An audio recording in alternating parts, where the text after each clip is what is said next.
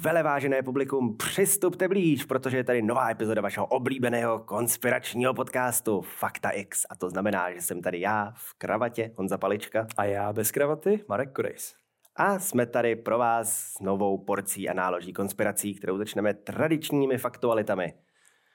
Máme tady podnět od diváka a vážíme si vašich podnětů, neváhejte nám všichni psát. Tady nám napsal Mirek. Ahoj Honzo, v novém dílu Fakta X jsem narazil na něco, co mě, co mě zarazilo. Zednáři mají 33 stupňů. 3 plus 3 rovná se 6. Area 51, 5 plus 1 rovná se 6. Náhoda?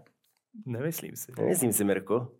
Tady se nic neděje náhodou a nic nemá nic společného s ničím a všechno má všechno společného se vším. To byl Mirek.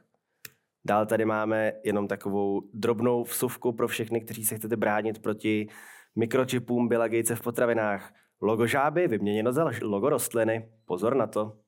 Takže ani rostlinky nekupujeme, jo? Už nekupujeme nic. Dobře. Ve všem je spike protein. A budeme chodit do československých obchodů? Na Slovensku teď eh, budeme chodit do všech do restaurací obchodů, na slovenské národní menu, protože nám to tak diktuje naše skvělá, teda jejich skvělá nová vláda. To je super, takže budou všude halušky. Suši s haluškama, mexický halušky. Fuh, to mi zní jako dieta Howarda Hughese trochu. A halušky albrinzino. Fuh. Quattro halušky Quattro halušky Tak a já teda, dobře, když jsi mi nahrál s tím Slovenskem, tak já tady mám aktualitu ze Slovenska, jak můžete vidět v obrazové příloze. Robert Fico je totiž žena. A nevím, koho z vás to překvapilo, mě teda ne, ale je to tak, teď je to oficiálně potvrzeno. Tady vidíte na nákresu, že lidská lepka, tedy mužská a ženská, se zásadně liší. Ta mužská má nízké čelo oči od sebe, ta ženská je jemnější a má vysoké čelo, je víc kulaté a oči jsou blíže u sebe. Fico. Stejně tak dole je víc do špičky, jo, jako Fico. Máte tady i na fotce ukázaný, je to jasná žena. Je to to nebinární Fico. Takže kromě Čaputové je i v další významné politické funkci na Slovensku žena. Přesně, můžeme si gratulovat. Mají maj euro a Maj Ficovou. Mají euro a Ficovou. Super. Já tady mám něco, co je tematicky k tématu naší dnešní epizody. A je to Lubomír který nám říká, další zdražování elektriky od Fialohnoje, tisíce, naprostá likvidace národa, okamžitě elektriku zadarmo lidu jako v Rusku, kde stát ví, že se o lid musí postarat a dát jim důstojný život. Putin si to může dovolit, protože nemusí živit parazity z EU. Protože mu všichni paraziti umírají teďka tom. Na frontě. No. Tak a než přejdeme, máš něco? Ty vole. Nemáš. Mě tohle to úplně dojalo. A to tě dojíme, to, to, to, co mám já, to poslední. Tohle bylo k tématu. Tohle tak mě doraž tím, tohle, tohle to tě dorazím, protože tam je špatně úplně všechno, vážení přátelé. Paní Zdeňka, mám naději. Proč? Donald Trump je připraven udělat z tohoto světa opět dobré místo a nemyslí jen na Ameriku, která se bez něj řídí cestou věčného zatracení. Všimněte si, že má s Čechoslovenkou Ivanou Trump tři děti, kterým koluje v žilách naše krev. Ale co když nejsou všechny? Judr Jindřich Reichl je víceméně stejně starý jako Donald Trump junior. Jsou teda o rok jinde, ale víceméně dejme to tomu. víceméně. Co když je také jejich syn a zanechali ho tady v Československu, aby chránil pravlast své matky a pomohl, když je nejhůř? Blanický rytíř, ale Trump edition. Jindřich Reichl je synem Donalda Trumpa. A uzavřeme to úplným bizárem. Čtvrté přikázání boží cti otce svého i matku svou.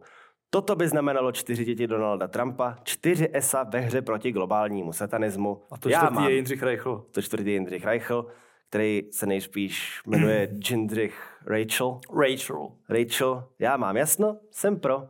A já jsem pro, aby jsme se posunuli k našemu Já jsem taky pro, jsme tohle opustili. Protože tohle to se vyplatí skutečně opustit dřív, než je pozdě a to už možná jsme nevystihli tenhle moment. Já když si, protože dnešní, dnešní naše téma je uh, volná energie z velké mm. míry. A když si řekl, že další aktualitu máš od Lubomíra, tak jsem si řekl, volný. to bude Lubomír volný. Nebyl to on. Tak dobrý. Nebyl to on, ale bylo to podobně blbé.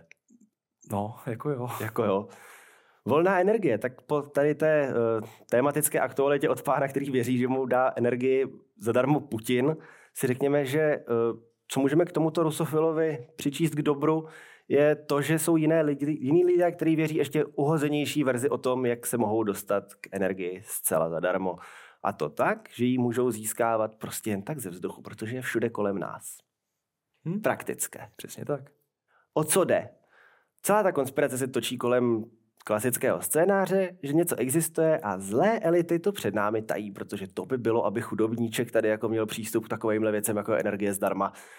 E, nejsou to mimozemštěni tentokrát, není to nikdo, kdo je naklonovaný, jsou to prostě jenom klasický, židu, klasický a boha, boháči a jo. elitáři. Jo. A co si budem ve světle různých Green Dealů a spol, kdy asi každý to, že energie nám zdražují, viděl na svém vyučtování, si asi řekněme, že ta myšlenka minimálně je poměrně atraktivní. Dejme tomu. E, a než tady budeme rozebírat, jak to funguje, protože řekněme si rovnou na úvod, že to nefunguje, tak se podívejme na člověka, který měl tuto technologii chtít s lidem sdílet a darovat lidu energii zdarma a nebyl to nikdo jiný než... Než Clement Gottwald. Ne, dělám si srandu. Tento byl, tento byl možná posléze taky, ale byl to Nikola Tesla.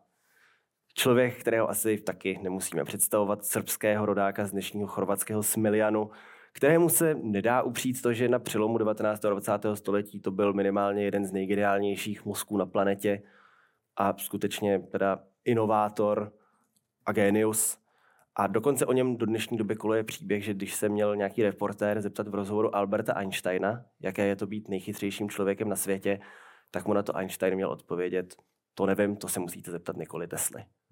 Drobnou vadou na kráse, jako stejně asi tak u všeho, co tady budeme dneska probírat, je to, že se to nikdy nestalo. Ale, no, ale, co, mohlo ale co už. Eh, dokonce, když se tam na to podíváme trošičku jako hloubavěji, tak eh, Teslu s Einsteinem, byť to tedy byli současníci, give or take, tak nepojilo žádné přátelství, a dokonce ani nějaký vzájemný respekt, že by uh, Einstein prostě uznal to, že tady kolega jako je taky docela, jako, Chytroj. docela bourák. A je to díky hlavně tomu, že se rozhádali, když Einstein publikoval svoji teorii relativity a uh, Nikola Tesla ji do značné míry naprosto ve všem rozporoval a označoval to za produkt šíleného chorého mozku. Více o tom tady bude probráno, ale skoro bych řekl, že nic tady jako z objektivních podkladů nevypovídá o tom, že by Einstein něco takového mohl říct. A o tom, že to asi neřekl, svědčí i to, že poprvé tady tuto citaci Alberta Einsteina nalezneme až v roce 2012, kdy... Typnu si, kdy už ji asi nemohl říct spíš, že jo? Uh-huh. Protože byl... A, a kdy byl bezpečně six feet under. Stejně jako Tesla. Six decades, nebo nevím, kdy umřel Einstein vlastně. Dávno. Dáv, jako ne v roce 2012. Ano. Řekněme si to asi takhle. A kolovalo to nejprve po Redditu a následně po takových těch v téhle dekádě populárních serverech typu Cracked, Oatmeal, mm-hmm. College Humor a podobně. Tak on už ten Reddit stačí. Jako no. On už ten Reddit stačí. Je to a řekněme si, že do dnešní doby Albert Einstein je v americké popkultuře člověk, kterému je přisuzováno spousta věcí, který nikdy neřekl. V Česku od tohohle z toho máme pan Vericha, který taky jako vždycky lidové mozky přijdou na to, že pan Merich určitě jako, možná kdyby, když a, to neřekl, tak by to určitě řekl. A pan Peroutka. A pan Peroutka. Uh, vraťme se zpátky k Teslovi, který, který asi, jak asi víte, to vám musím říkat, sváděl s uh, Thomasem Alvou Edisonem souboj o to, kdo ovládne věk elektřiny na přelomu 19. a 20. století. Ještě s Marconi možná malinko? Trošku míň. jako míň, ale Marconi taky se tam vyskytne v našem příběhu jak už taky víme, vyhrál to uh, Edison no, se svým stejnosměrným proudem, zatímco Tesla a jeho střídavý proud trošku byli upozaděni. A než tedy došlo k tomu upozadění, tak kromě střídavého proudu měl Tesla experimentovat i s volnou energií, protože stejně jako dnešní konspirátoři vycházel z předpokladu, že ta energie prostě existuje, protože nějak ten svět na něčem musí fungovat a jenom otázkou toho, jaký prostě z volného prostoru nějak jako dostat, koncentrovat, dál distribuovat. A myslím si, že eh, je vhodno zmínit, že ač byli oba dva géniové, tak eh, Thomas Alva Edison byl o něco jako člověk praktičtějšího ražení a kromě geniálního vynálezce byl taky geniální obchodník a biznismen. Podobně jako v předchozí epizodě uh, Walt Disney uměl velmi dobře kromě svých vlastních vynálezů prodávat i vynálezy cizí případně vzít něco, co už někdo vymyslel, udělat z toho opoznání použitelnější verzi toho samého a pak to produkovat jako to je moje, to se celý tady žárovka třeba. Ale zároveň s Teslou se váže to, že spousta konspiračních teoretiků říká vlastně to samé o něm že mu ty vynálezy byly ukradeny přesně jeho kolegy v podstatě, nebo rivaly. Teda, uh, dokonce, dokonce si myslím, že uh, některé ty vynálezy taky jako prostě vzal Edison. No. A jak už, si, jak už si zmiňoval Marconiho, tak uh, Marconi taky jako pracoval na zdokonalné verzi něčeho, s čím přišel Tesla, ale ono v tom světě to takhle prostě chodí. Tak. No? A proto většinou je to všechno podlíhá tak utajenému režimu, aby se předešlo tomu, že ti to někdo vykrade. Každopádně, než se pustíme do volné energie, tak uh, se ještě teda zopakujeme, že ten Tesla, na rozdíl od Edisona, který byl hodně jako sales driven, tak eh, Tesla byl člověk, který hodně rád a hodně často zabředával v tom, že když se do něčeho pustil, tak na tom dělal bez ohledu na peníze. Což v době, kdy ty peníze měl, neříkám, že je jedno, ale mohl si to dovolit, akorát pak to přešlo do fáze, kdy už je neměl. A to tak trošku vedlo k jeho zkáze, nejenom finanční, ale o tom taky trošku později. Než se pustíme do té volné energie, představme si jeden takový typický teslovský vynález tady tohohle z toho ražení.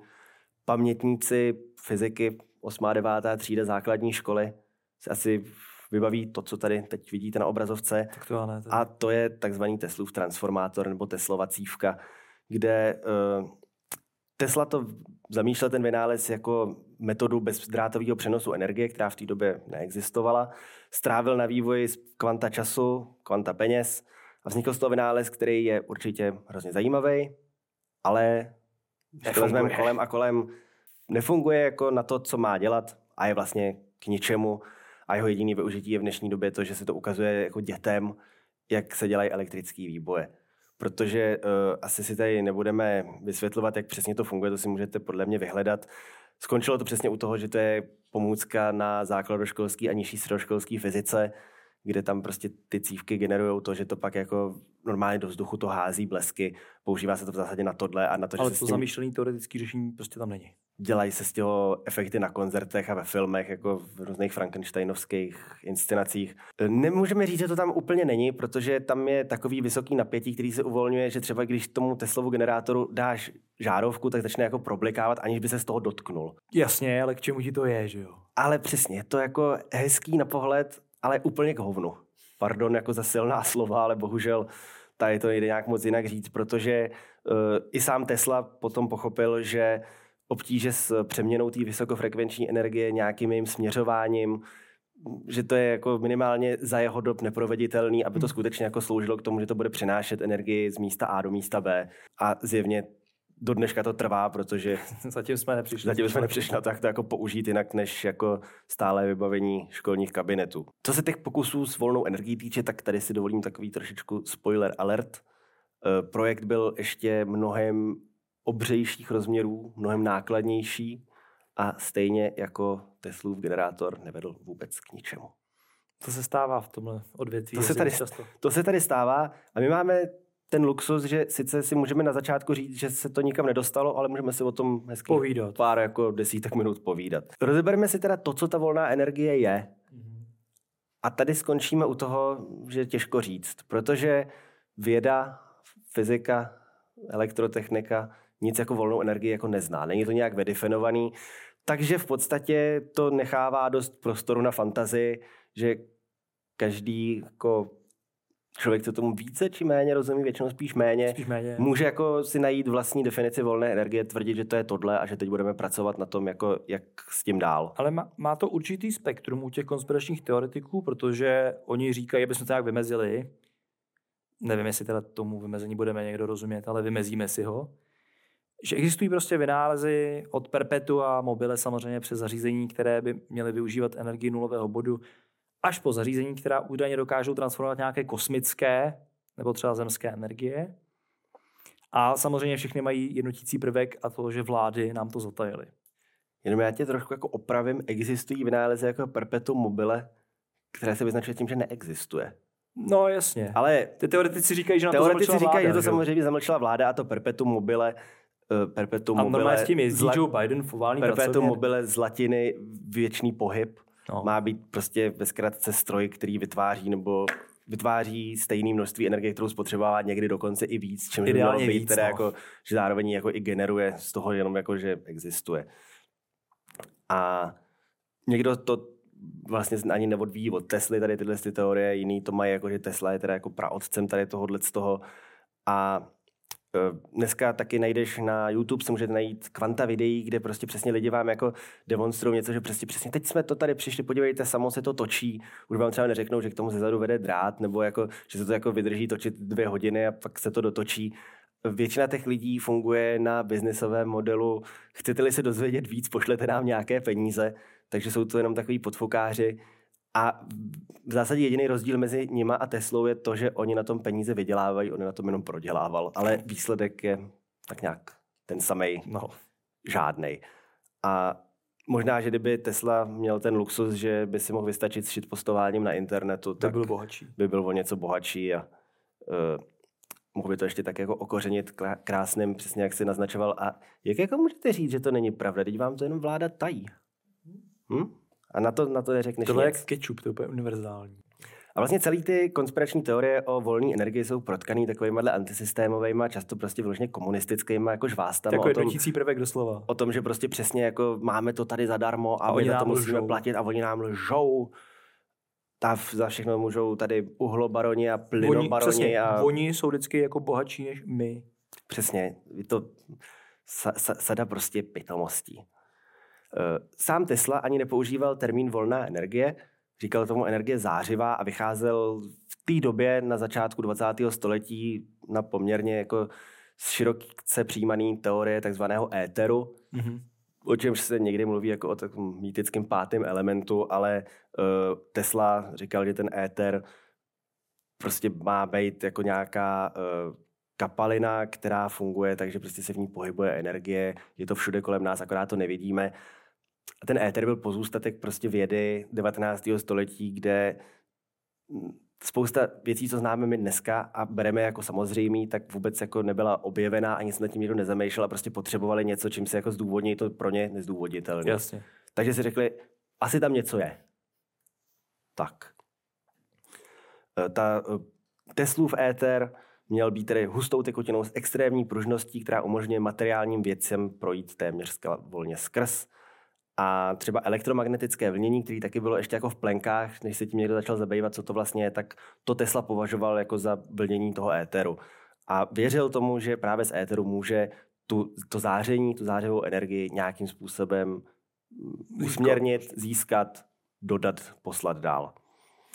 E, vlastně jako tady tato teorie, dneska ji zboříme prostě tím, že i člověk, který není úplně jaderný inženýr, tak na to řekne jako prostě, že, jako, že se prostě mýlil, protože neexistovalo vědecké poznání a tohle to v té době jako se bralo jako možná to tak je. No ukázalo se, že to tak není. není. To, je, to je celý. Každopádně uh, zase neobvinujeme Teslu z toho, že by to byl úplně nějaký magor a myslím si, že on do toho šel fakt jako s dobrýma úmyslama, ale... Řekl bych snílek. Prostě. Byl to přesně jako snílek, který asi neum, neuměl spíš jako sám sobě říct dost občas. Hmm. Ale tím pádem to zase dává tady prostor pro široké spektrum konspiračních teorií. A v jednoduchosti ten Teslou zamýšlený princip získávání zářivé nebo též volné energie by šel popsat asi tak, že budeme mít něco, co je, představme si to jako anténu nebo prostě nějakou věž, která bude uzemněná, bude to napojený na kondenzátor a to bude vychytávat energii ze vzduchu a vytvářet výboje v tom kondenzátoru, se kterými se pak bude nakládat jako standardníma výbojema v jakýmkoliv kondenzátoru. A nápad to byl určitě revoluční, protože nic takového neexistovalo. Nikdo nebyl úplně, na rozdíl od dneška, schopný prostě na první dobrou říct, hele, tohle nemůže fungovat. Protože co kdyby? Co kdyby? Jako, myslím si, že i u těch kvanta vynálezů, který Tesla jako vynalez k něčemu byly, i u Edisona to bylo, dost často to byly věci, kde se jako byla ten modus operandi, kdy tohle jako nemůže být. A on říká, a to já vám ukážu, že může. Hmm. Akorát volná energie nepatří do tady tohle z toho spektra. A jak jsem říkal, uh, ono to později vězní, jako že ten Tesla byl trošku dement, ale nebyl. A skutečně jako má za sebou přes 300 patentů na věci, které do dnešní doby se v nějaké modifikaci používají, jsou užitečný, povedlo se mu toho spousta.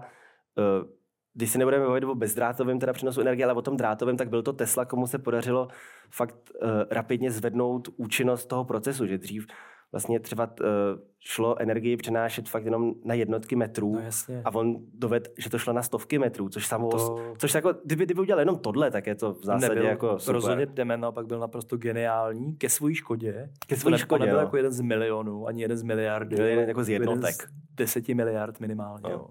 Byl jako jeden z jednotek lidí, kteří prostě byli schopni Kdy prostě vůbec? přesně jako kdy vůbec něco převíst z fantastického světa ve svý hlavě jako do praxe. A teď se zkus ale zžít, že jo, na té planetě s těma medvětama, no. No, A pro ně ale medvěd byl každý. pro ně byl medvěd. Jako to je, je příjemný, no. to je nepříjemný.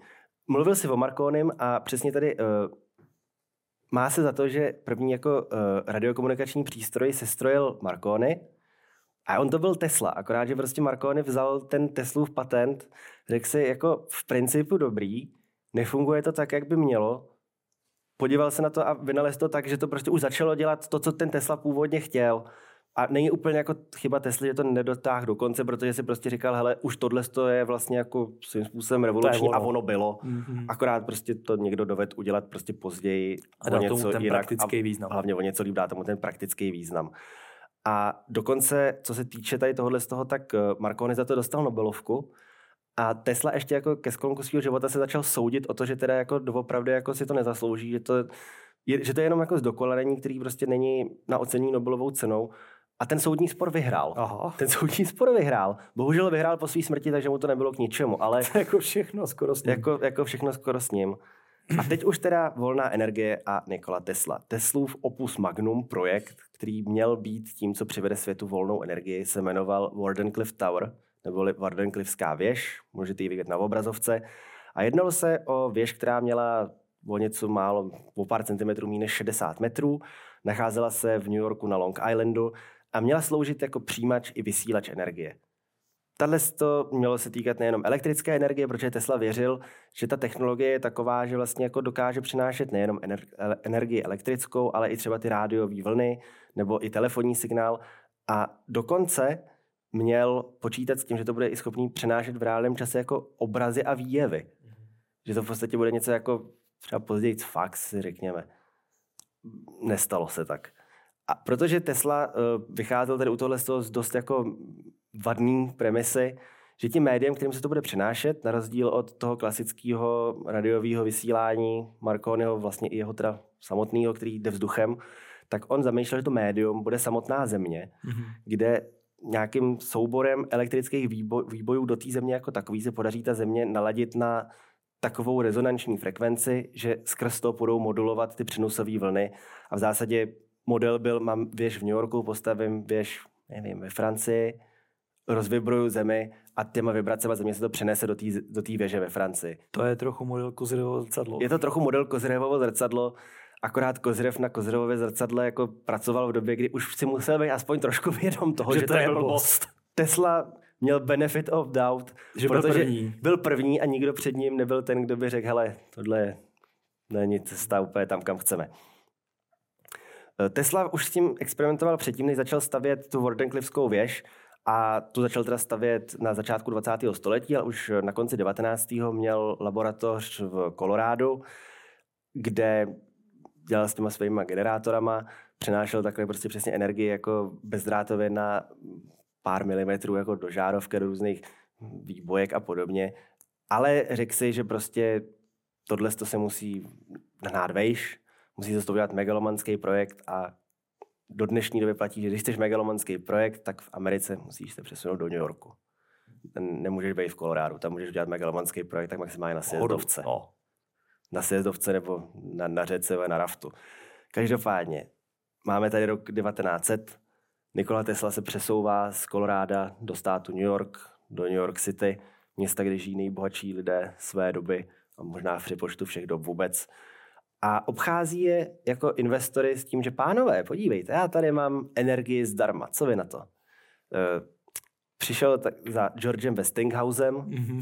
jehož jméno stále nesou investiční společnosti, Thomasem Fortunem Ryanem, což byl taky magnát v podstatě na všechno, co šlo kolem, Johnem Jacobem Astorem, kterého jsme Pochopili s pohřbili, Titanikem. pohřbili ve vodním hřbitově spolu s Titanikem v jedné z těch starších epizod. A Astor aspoň ho neposlal vyloženě do háje a řekl si jako, hele, ten člověk je trošku mešuge, ale zároveň něco dělá, tak si koupil pár akcí v Teslově firmě. Takže to bylo jako, nedá se úplně říct, že by to jako pomohlo Teslovi k volné energii, ale nějaký peníze, zájem nějaký peníze z JJ vytah. A tím, kdo se chytil, tady Halem v případě Nikoli Tesla volné energie se stal JP Morgan, kterého fascinovala Marconiho technologie, protože sám byl jejím svědkem toho, že se pomocí těch rádiových vln dozvěděl někde na druhém konci Ameriky o tom, jak dopadl nějaký dostih, který chtěl sledovat, takže mu mhm. to přišlo jako naprosto jako skvělý. Už sám Morgan počítal, uh, počítal s tím třeba, co byly jako takový ty burzovní telegrafy, mm-hmm. že prostě přesně jo, tohle jo. je nástroj, že nebudeš muset fyzicky stát na té burze, kde někdo vyřvává, jako co se zrovna děje, ale že budeš moct sedět někde v klídku a řešit si to prostě jinak a že to pomůže celému tomu jako obchodu. A když za ním Tesla přišel, že řekl, hm, pane Morgane, tady Marconi, ale já tady mám něco úplně lepšího, to je, to bude... To není jak ten chcípák to není Tesla. Jak ten, to není jak tady ten italský chcípák. To, to je Tesla. Tak nejspíš podobně jako dneska na Teslu se občas jako chytají lidi na to auto, tak tady se chytil JP Morgan na Teslu jako pana Teslu a dal mu 150 tisíc dolarů v hotovosti, což v roce 1901 bylo jakože dost, velmi, velmi mnoho. Tak možná dneska 20 násobek, něco takového. To možná i víc, to možná i víc. Jako fakt byly to obrovský peníze, ale uh, nedělal to úplně jako z rizí filantropie, jako chytrý pane, tady máte peníze, něco s nimi udělejte. Udělejte s nimi to, že vy mě vyděláte peníze. Ale uh, byl to podmíněný ta poskytnutí těch peněz tím, že si vymínil, že bude mít rozhodující 51% podíl v případných firmách, které budou kapitalizovat zisk z toho výzkumu a vývoje a že zároveň on bude tím, kdo bude mít monopol na ten vynález, který mm-hmm. Tesla tedy jako se snaží vynalézt. A Tesla se teda v roce 1901, po tom, co si tady udělal crowdfundingové kolečko, se pustil tedy uh, do nákupu pozemků na Long Islandu, začal stavět svoji slavnou věž. Co se věže týče, tak uh, ta nepřinesla pro Teslu nic kromě záchvojovou paranoje, když uh, Marconi poprvé odvysílal signál přes Atlantický oceán z Evropy do Ameriky a zpět a Tesla pojal podezření, že určitě to muselo být, že tam měl špehy mezi těma lidma, co tam pracovali na Wardenclyský věži, který prostě mu tam něco ukradli zase a zase to předělali. Takže začal být jenom prostě víc a víc paranoidní, začal vyhazovat lidi, eh, dělat si všechno sám, což jako všichni asi vnímají, že tady je to, je to začátek konce prostě příběhu. Že když... To by mohl říct třeba Adolf Hitler, že jo, jak to dopadá, když ano, dělat všechno sám, třeba vojenský rozhodnutí. Jako ono, na jednu stranu, co si budeme říkat, často platí, že to si neuděláš, to nemáš, ale musí to mít nějaký jako ukotvení v realitě. Což tady bohužel nebylo. Nebylo. A Tesla si proto řekl, že zastaví práce na té věži, kterou dělal, a že to musí udělat prostě ještě větší. Takže uh, no, opět další, další z řady velmi chybných, velmi fatálních rozhodnutí. A když přišel za JP Morganem, že mu říkal, hele, tenhle má 60 metrů, já mám jinou, to má 150. A Morgan mu na to řekl, hele, ne, vy, vy, vy, vypadni. A tady se tedy uh, rozchází realita s konspiračními teoriemi poměrně významně, protože jo, jo. konspirátoři vám řeknou, že uh, odmítnutí ze strany JP Morgana bylo proto, že JP Morgan věřil tomu, že ten projekt bude úspěšný a zároveň si uvědomil, že nejenom Uvědomil si, co vlastní. Uvědomil si, co vlastní a uvědomil si, co vlastní jeho přátelé a biznisoví partneři, kteří byli elekt- eh, energetiční magnáti a on sám třeba měl velký závody na zpracování mědi a gumy, takže na dráty. Ve zkratce všichni jeho kamarádi i on vlastnili ohromné korporace, který byly který by tohle závislí na energii, kterou by najednou všichni dostali zdarma. Přesně. Takže konspirátoři vám řeknou, no, Morgan viděl, že Tesla už je tak blízko, že by vlastně jako zničil jak Morgana, tak eh, všechny ostatní jiný jdou dál a řeknou, že zatím stáli Rockefelleri a Rothschildi, kteří k tomu Morgana donodili. Vlastně Rothschildi. Rothschild. Sice, sice Rockefelleri a Rothschildi vůbec tady v tomhle tom odvětví nepůsobili, ale znova jako proč si kazit pravdu proč, proč, proč, proč, proč si kazit příběh pravdou? Protože Rockefelleri a Rothschildi vám potají, zainvestují cokoliv a ovládají celý svět a říkají těm miliardářům, který vy vidíte, jak se mají chovat a co mají dělat, aby z toho mohli bohatnout oni. Uh, reálný pozadí samozřejmě neznáme, protože Tesla byl maximálně tak jako zahořklý a nadával na Morgana, ale nezdělil proč a Morgan si pro něj to bylo vlastně zbytečnost. Jako, řekněme si, ano, 150 tisíc dolarů bylo hodně peněz, ale, Ale pro něj ne. ale pro něj, jako, pro něj ne. Bylo to asi něco, co ho jako naštvalo, že to dal jako vníveč, ale zároveň prostě neměl jako asi chuť jako vytáhnout si deníček a říct ve milý deníčku, pan Tesla byl tak blízko jako mému finančnímu pohřbení, že jsem musel jako Musel jsem ho zničit musel tím, že jsem mu zničit půjčku. tím, že mu nedám půjčku. Neza, já jsem ho nezabil, já jsem nechal dalších 40 let žít, ale nedal jsem mu půjčku. Nedal jsem mu půjčku. A skvělý smysl. A vlastně ta realita, jako nemáme ji podepřenou konkrétním jako písemným důkazem, ale řekněme si že přesně, že Morgan zbohatnul na tom, že to byl kapitalista ze všem všudy a vyžadoval, aby investice měla i tu druhou stranu, kterou je zisk. Ano. Tato investice měla druhou stranu s tím, že si uh, investovaný subjekt přišel pro další investici po té, co nedosáhl vůbec ničeho. A řekněme si ještě, že kdyby ta investice skutečně byla tak strašně zisková, vlastně nekonečně zisková, tak by mu ty prachy dal, protože by, jako, co by on se svými kamarády nejspíš udělal, koupil Měli by, by to tohle. potají, Měli by tohle. rychle by prodal všecko to, co je na tom závislé, na té staré technologii. a implementoval by novou. Jo, on, on, tohle, tohle on by měl výhodu jako naprosto klasického insider tradingu. on Jasně. by jako věděl, hele, Tesla už je tak blízko kluci. No má je to střel, Budeme teď nenápadně prodávat střel- ty svoje... Střelte to a jdeme, jdeme, dělat, jdeme dělat věže.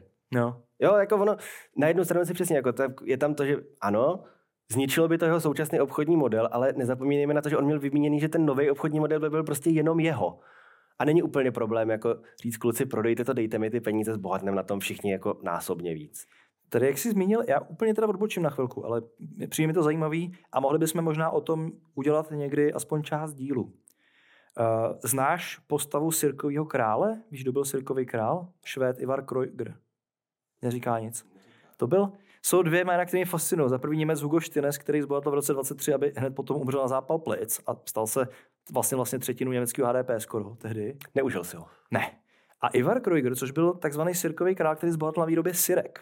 A on měl totiž spor s Rockefellerem. Dokonce Rockefellerovou sirkovou společnost vytlačil z trhu. Za cenu vlastně vlastního sebezničení takřka. Co, a co Rothschildi? A on tam, Rothschildi nevím, jestli tam Rothschildi? ale figuruje tam Morgan, protože za Morganem Kreuger zajel, zajel uh, prosit o půjčku a toho pravděpodobně zabilo. Kreuger umřel záhadnou smrtí, já to teď nebudu radši prozrazovat. A bylo to poté, co mu Morgan odmítl půjčit další peníze. Někde se mu pověnujeme. Něco jako Tesla. A si to zmiňuji proto, že ten Kreuger byl taky jako hodně drsný obchodník. A on opravdu vytvořil obrovský sirkový impérium. A odolala mu jedna jediná firma. A to bys mohl vědět, která. Solo, solo sušice. No jasně. On, on se tehdy, protože to byl začátek 20. století, snažil jako to rychle ovládnout a tady byla poměrně silná firma Solo a tu jedinou se mu těma brutálníma dumpingovými taktikama nedařilo ničit. Takže si doslova vymezili sféry vlivu. Jo? On řekl, tady vám půlku globu mám já, půlku máte vy. Vidíš, Takže- česká- takže o tom si řekneme potom. A vrátíme se k Teslovi. Vrátíme se k vrátíme Teslovi. se k Teslovi, jak je naším dobrým zvykem už asi po sedmé dneska. Uh, Tesla, to, že ho odmítl Morgan, normální člověk by si řekl, hele, asi to nemá cenu. Ne tak Tesla, který naopak jako Nebyl normální. nebyl normální a začal tedy do své věže lít ještě víc času a víc peněz z vlastních zdrojů. Zastavil veškeré své nemovitosti, jenom aby mohl financovat výstavbu větší Wardenclyffské věže. Potom zastavil Wardenclyffskou věž, aby se mohl věnovat více investic do Wardenclyffské věže a celkově se z toho tak nějak nervově zhroutil a vlastně spolíhal jenom na to, že člověk, který se jmenoval George Charles Bolt, což byl Němec, který vlastnil hotel Waldorf Astoria, tak eh, to byl ten zástavní věřitel, Jo. který mu jako dal peníze za to, že prostě měl jako zástavní právo na jeho majetek a zároveň ho nechával bydlet v tom hotelu Waldorf Astoria v New Yorku. Potom se stal i nejenom zástavním, ale i klasickým věřitelem, protože byl ten, který furt Teslovi ty peníze dával, protože je pojelo přátelství. Ale bohužel vzniklo z toho jenom to, že potom, co se to prodalo, tak stejně tam zbyly dluhy. A minimálně jenom třeba v, za ubytování v hotelu Waldorf Astoria Tesla vygeneroval dluh přes tehdejších 20 tisíc dolarů, což opět To nebylo úplně málo. málo. Ale zase přiznejme si, že ten hotel patřil už tehdy k těm nejdražším, co jsou vůbec jako tam k dispozici. E, Místo toho, aby věž rostla a vzkvétala, tak začala chátrat, nepřekvapivě. Teslovo konto začalo chátrat ještě víc. A nezbylo mu, než eh, to, že Bolt mu řekl, hele, už ne. Tak Bolt dal věž do dražby, do které se nikdo nepřihlásil. Proč asi? a potom tedy Teslu donutil, že tu věž musí v roce 1917 strhnout Prodat na šrot? a prodat na šrot, aby aspoň z toho nějaký peníze byly. to je asi největší brutál. No. A tou dobou, to bylo 1917, takže zuřila první světová válka, už v ní byly i Spojené státy americký. A tam začaly se šířit první konspirace kolem té věže. Tentokrát úplně jinýho ražení neměli nic společného s volnou energií, ale měli společného s tím, že uh, se počítalo s tím, že to je prostě klasický vysílač a že tam Tesla, který teda byl Evropan, byl z nepřátelské mocnosti, prostě Rakouska-Uherska v té době, tam ten Smilian spadal do Rakousko-Uherska, takže se počítalo s tím, že tam budou buď Rakošáci nebo Němci, kteří vysílají signály o tom, co se děje v Americe do Evropy, aby mm-hmm. měli uh, cokoliv od navádění ponorek po vůbec jako zprávách z předstihu.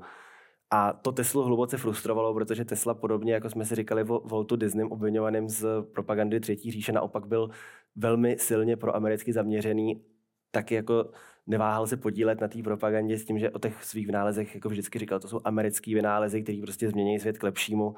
Urážel ho, že teda je obvinován jako prostředník pro špionáž a nemohl s tím nic dělat. Nemohl s tím nic dělat, protože tím, jak byl Bolt jeho kamarád, tak Tesla nechtěl, aby se lidi dozvěděli, že je zadlužený a nechal to toho Bolta dělat jako ve skrytu. Aha. A nemohl prostě se prozradit tím, že říct, podívejte, já, já nemůžu tady to, já jsem totiž jako zadlužený, reálně se to bude bourat, ale dlužím, jako, dlužím poměrně jako vysoké desetitisíce dolarů. Takže Tesla se na sebe uplet tak trošku jako byč, který mu poškodil pověst. A zároveň následně mu poškodil zdraví. Byť teda, eh, jak se říkal, Žil ještě poměrně dlouho, zemřel v roce 43, kdy zemřel teda naprosto v zuboženém stavu, v totální chudobě. No, no se zase říká, že měl jako relativně, relativně jo, to je důležité slovo, ale relativně slušnou penzi, se říká. Akorát, že on byl prostě ten člověk, který bez ohledu na to, kolik měl peněz, tak je stejně všechny utratil, což Samozřejmě, jasně. není úplně Pak praktický. Jedno, no. kolik máš na té příjmové stránce. No.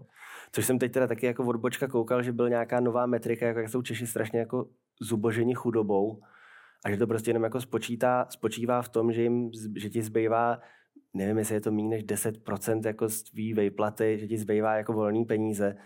Takže teoreticky, když si vezmeš, že jsi bohatý člověk, který to všechno utrácí, vyděláváš kilopady, ale prostě utratíš kilopady, tak jsi vlastně ohrožený chudobou. No, hmm. to je hluboký. hluboký. Ale řekni to za mě. Co? Zpátky k Teslovi. Zpátky k Teslovi. Zpátky k Teslovi. Eh, Tesla teda zemřel chudý, opuštěný v jiném hotelu o poznání nižšího hvězdičkového standardu, než byl Waldorf Astoria. A po jeho smrti veškerý jeho materiály, co tam naschromáždil, a bylo jich hodně, přišla zabavit FBI, což opět tady máme jako, co víc chceš. Máme konspirační teorii s počtem krabic? Asi jo. Jo, dobře. Ne, jako, jako já... mám jí tam, ale klidně, klidně jí pak řekněte. No, to je na jednu větu. Je to na jednu větu, ale jako jo, je tam. Každopádně řekněme si zase, jako uveďme si to na pravou míru. Bylo to v roce 1943, kdy pro změnu zuřila druhá světová válka. Tesla už teda ne úplně objektivně, ale minimálně v teoretické rovině furt byl vytěžovaný na to, že konzultoval nějaký prostě plány, které podlíhaly utajení z praktických důvodů a FBI tam přišla proto, že prostě nevěděli, vlastně nevěděli, co si tam bláznivý dědek jako píše do, do, do notýsku a nechtěli, aby prostě přesně někdo řekl, hele, to, tohle je dobrý, to prodáme Němcům a vyhrajou. Potom došlo k odtajnění těch dokumentů za nějaký počet let, ale samozřejmě konspirátor vám řekne, no to neodtajnili všechno, to skutečně, to, to důležitý, to, to, je, vám to, to před váma pořád tají. Protože konspirační teorie s krabicema se týká dvou čísel. První číslo je 80 a druhý číslo je 60. To první číslo má být počet krabic, které agenti FBI, krabic dokumentů, které agenti FBI odnesli z Teslovy pozůstalosti. A 60 má být počet krabic dokumentů, které zveřejnili později a odtajnili. Takže samozřejmě jako principem je, že vám to nejdůležitější stejně neřekli. Kde mimochodem mezi tím odtajněným zveřejněným není ani jedna sebe menší zmínka o volné energii. No to, to je nemůže 20, být, to nemůže být náhoda, protože to je v těch 20. 20 vlevo dole, v těch krabicích. Mě by jako fascinovali, já bych se chtěl těch lidí zeptat na pár věcí, třeba jako na to, jak vidíš, že to bylo teda zrovna 60 krabic odtajněných dokumentů. Uh, jak došli k tomuhle číslu? No, nebo taky no. vodinuť. Nebo, nebo, nebo vodinuť, no. Každopádně do našeho příběhu si teď vnesme za pomocí kvalifikovaných historiků několik málo, ale za to velkých trhlin. Dobře. Eh, Historici a i odborníci na to, co Tesla dělal, eh, totiž říkají, že Wardenklyská věž navzdory všem tomu, co se o ní v čase napovídalo, vlastně nikdy neměla sloužit jako žádný generátor a mělo to být čistě jenom jako přenosová soustava. Že Tesla doopravdy jako žil v tom, že když ta jeho malá generátor, gener- ten malý generátor, když je schopný jako rozsvítit žárovku centimetr od toho, tak třeba velký generátor by byl schopný rozsvítit hodně žárovek o něco dál. Což by nebylo blbý, ale Bohužel. bohužel nestalo se tak. Eh, Dokonce ten, eh, že prý říkají ty historici, že, sam, že Tesla skutečně uvažoval o volné energii, měl to být jako jakýsi jeho sen, ale že sám jako nebyl zas takovej blázen, aby tomu jako věřil a obětoval všechno tomu, že teda buď to objevím, nebo skončím. Nebo skončím, no.